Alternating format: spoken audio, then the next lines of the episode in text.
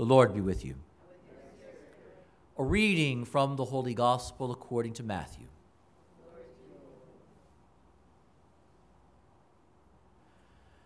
Jesus was going through a field of grain on the Sabbath. His disciples were hungry and began to pick the heads of grain and eat them.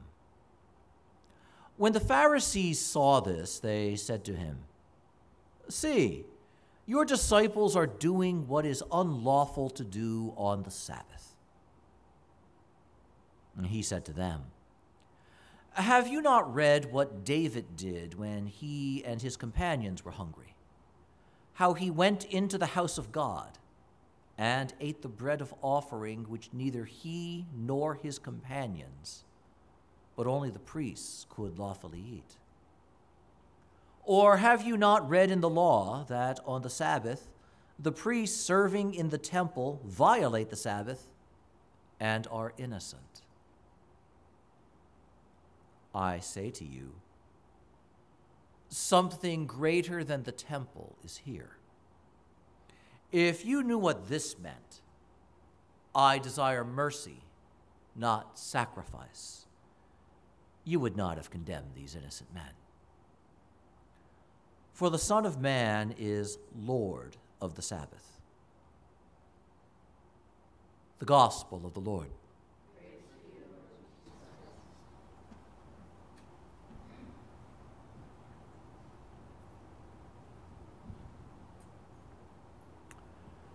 If one reads the scriptures attentively, there are two statements of the origin and the meaning of the Sabbath and its observance. They are very different and they are complementary. And there's something of this duality that runs underneath this incident between the Lord and his disciples and the Pharisees.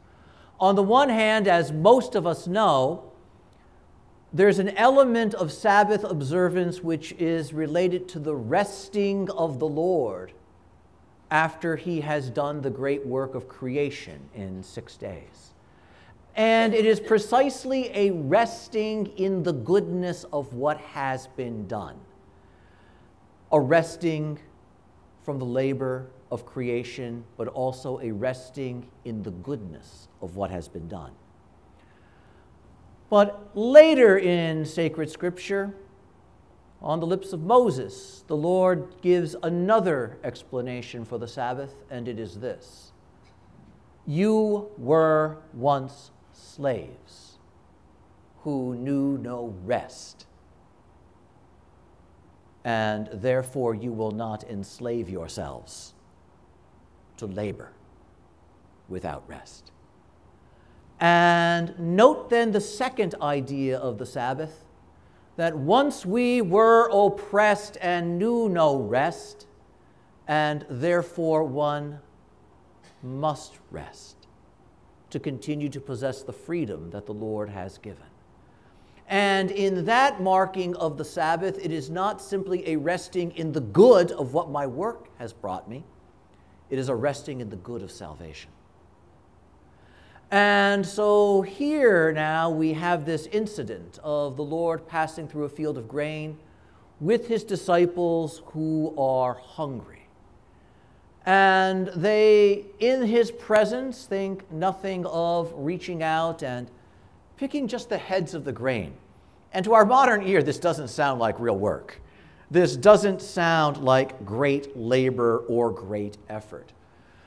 But the religious heart is brilliant at times in the way it can take small things and exaggerate them and privilege them. And this was not unique to the Pharisees, we see it in our own day. In fact, not just religiously, but relationally, how many of us have run into the situation where something small has been amplified beyond all reasonable proportion and become a cause of conflict? In fact, that happens with disturbing regularity, not simply in our easily offended modern days, but across the centuries it has happened. And so we see here the Lord and his disciples are moving, and this other party needs to intervene because it wants to issue a corrective. And so we have the marvelous irony. We have the marvelous irony of those who claim to be following the way and the will of the Lord deciding to correct the Lord. And again, note how, if we're honest with and about ourselves, this also can live in our hearts. On the one hand, we say, Lord, I'd really love to follow you, but let's go this way. Lord, I really want to serve you, but here's what you can do for me. And, you know, the heart has this tendency. So it is important as we engage this conflict between the Lord and the Pharisees to recognize that it's a little too easy to tar the Pharisees with the brush of intolerance, the brush of rigidity, the brush of misunderstanding, when in fact our own hearts are equally capable of doing these things, just perhaps in different ways.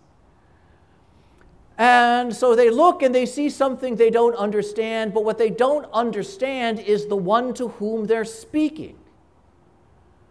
And this is what the Lord emphasizes. As he turns to them and says, not simply that you don't understand the Sabbath, but you don't understand what is happening here. And surprisingly, Jesus relates this incident of walking through a field of grain with his disciples who are hungry and therefore feeding themselves with King David and his soldiers at a moment of crisis going into the temple.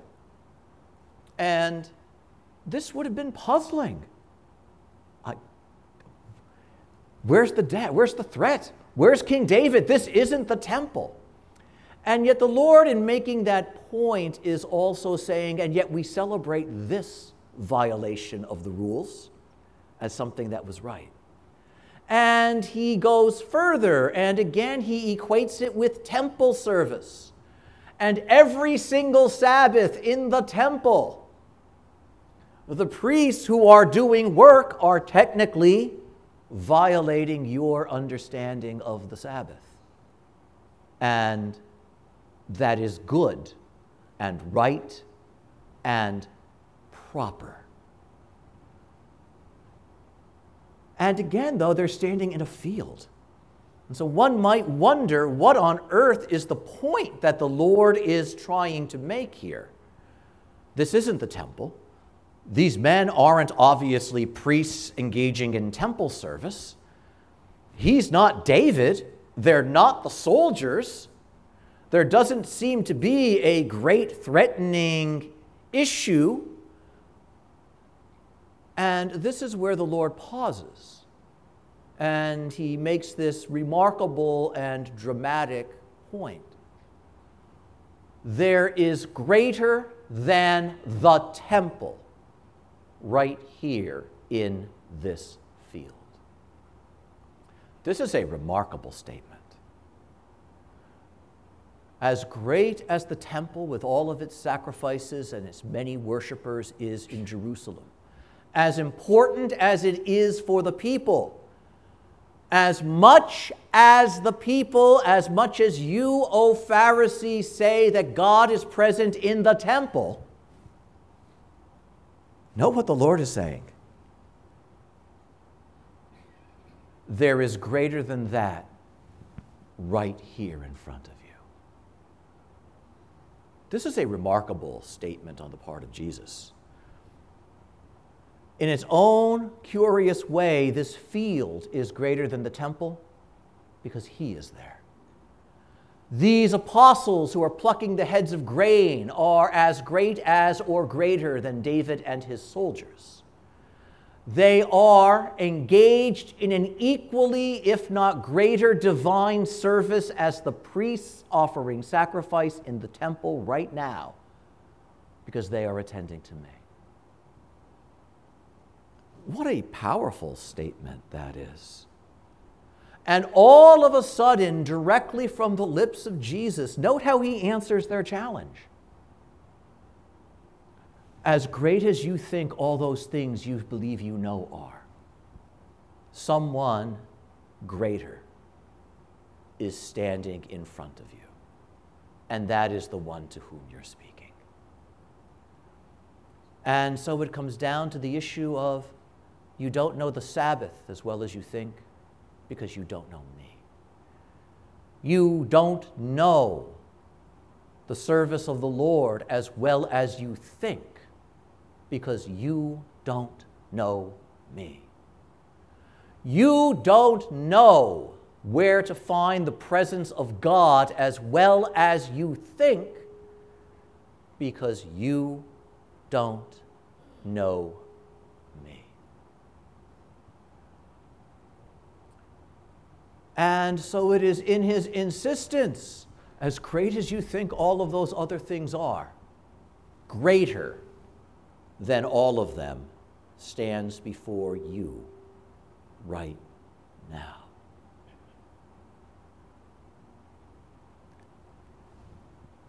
And then he says, the Son of Man, me. I am Lord of the Sabbath. Note how powerful this statement is. The insistence that if you would know how to mark the Sabbath, if you would know how to follow the old ways, you must look at me, and you must know me.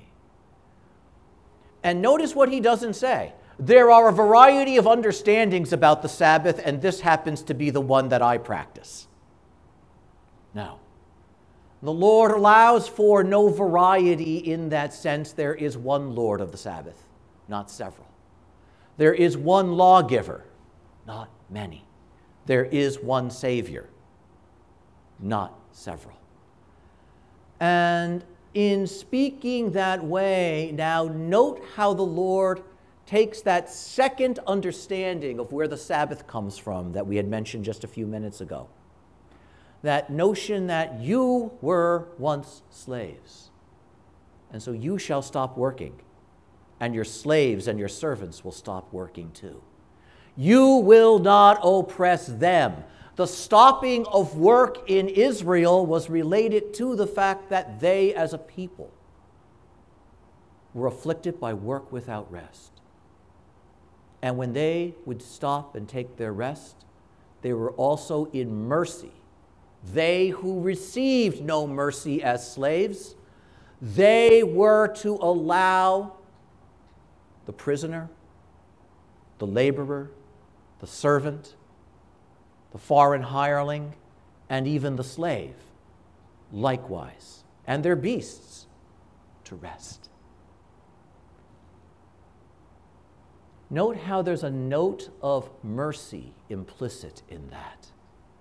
You will not be merciless in the demands you place on one another or on yourselves or on those you believe have status less than you. And it is this note of mercy built into the Sabbath, which is fundamental and vital. And so the Lord turns to them and says, Of all the scripture you're reading, you're reading the wrong parts sometimes. Learn the meaning of this. What do I ask of you? Not your faithful sacrifices. I want mercy from you. It's not that the sacrifices have no value. It's not that they have no meaning. It is not that they are no good. It is precisely that they have limited good at best when they are not accompanied by and when they do not support and flow from a heart, a mind, and an attitude that is merciful. What a marvelous, marvelous idea that is. And so, again, what do we have here? The Lord issuing from his own lips a point of clarification. If you want to understand the discipline of the covenant, if you want to understand the observance of the law, Look not first at its details or its restrictions, those are not unimportant. First, cultivate the disposition of mercy in your heart, which is the fountainhead of that law, and what the law seeks to root in the heart of one who follows it. And when we recognize that, all of a sudden we see something else as we look now back into our first reading with the account of the initiation of that celebration that is now referred to as Passover. Because again, in the light of what we have just heard from Jesus, we must recognize what we have here among us today in this place is something greater than happened in Egypt on that night. The Mass is not the product of the Passover. The Passover is the anticipation of the Mass. The Exodus, the parting of the Red Sea, the deliverance of the people, great and wonderful as that is, is an anticipation of that greater act of redemption that comes in Jesus Christ later.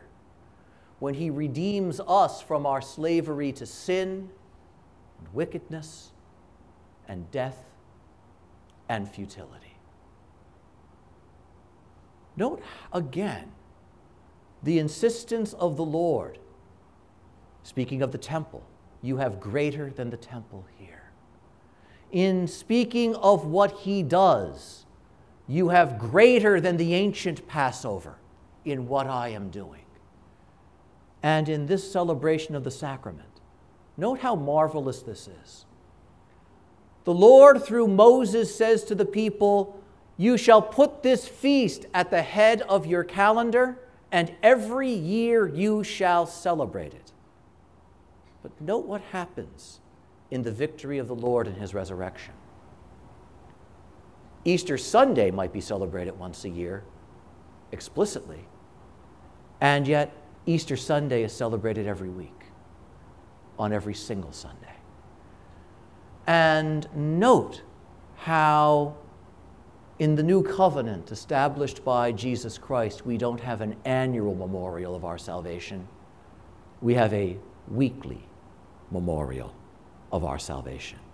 In fact, a daily memorial of our salvation.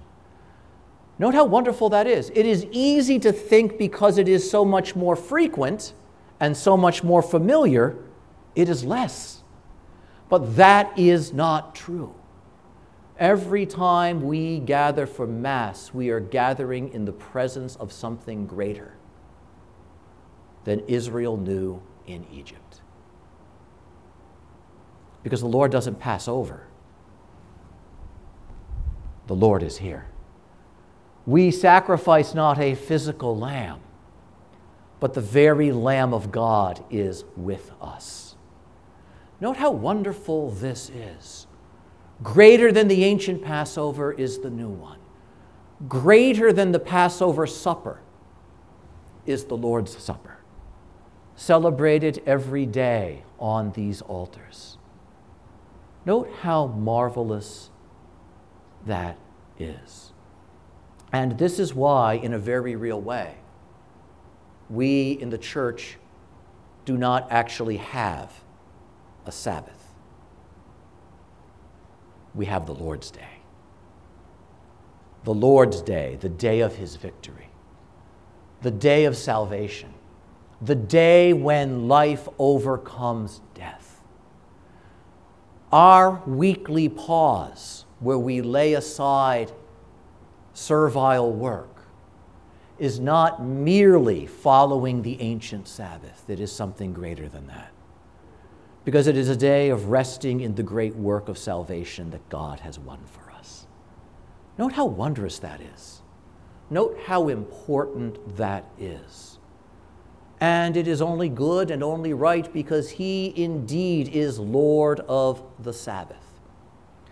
Oftentimes among the faithful, there is a well intentioned but misguided desire to reduce what we do to the things of the old. And it's not that the things of the old are bad, it just reverses the issue.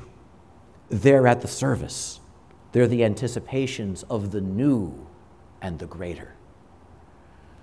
And they have their full meaning when we recognize the greater. And in the light of the greater, we can see and appreciate their full value. Note how wondrous it is. Here in this place, there is greater than the temple. Here in this place is the Lord of the Sabbath. And in just a few minutes, we'll come forward, we'll open our mouths, we'll stretch out our hands. And note how great this is. Even Moses never got to touch God in the way that we will. Even Moses never got to receive God in the way we will. Nor did David, nor did the priests who served in the temple. And yet we, like those apostles, in the eyes of the world, nobody. We get to do this. How exquisitely wonderful indeed. Amen.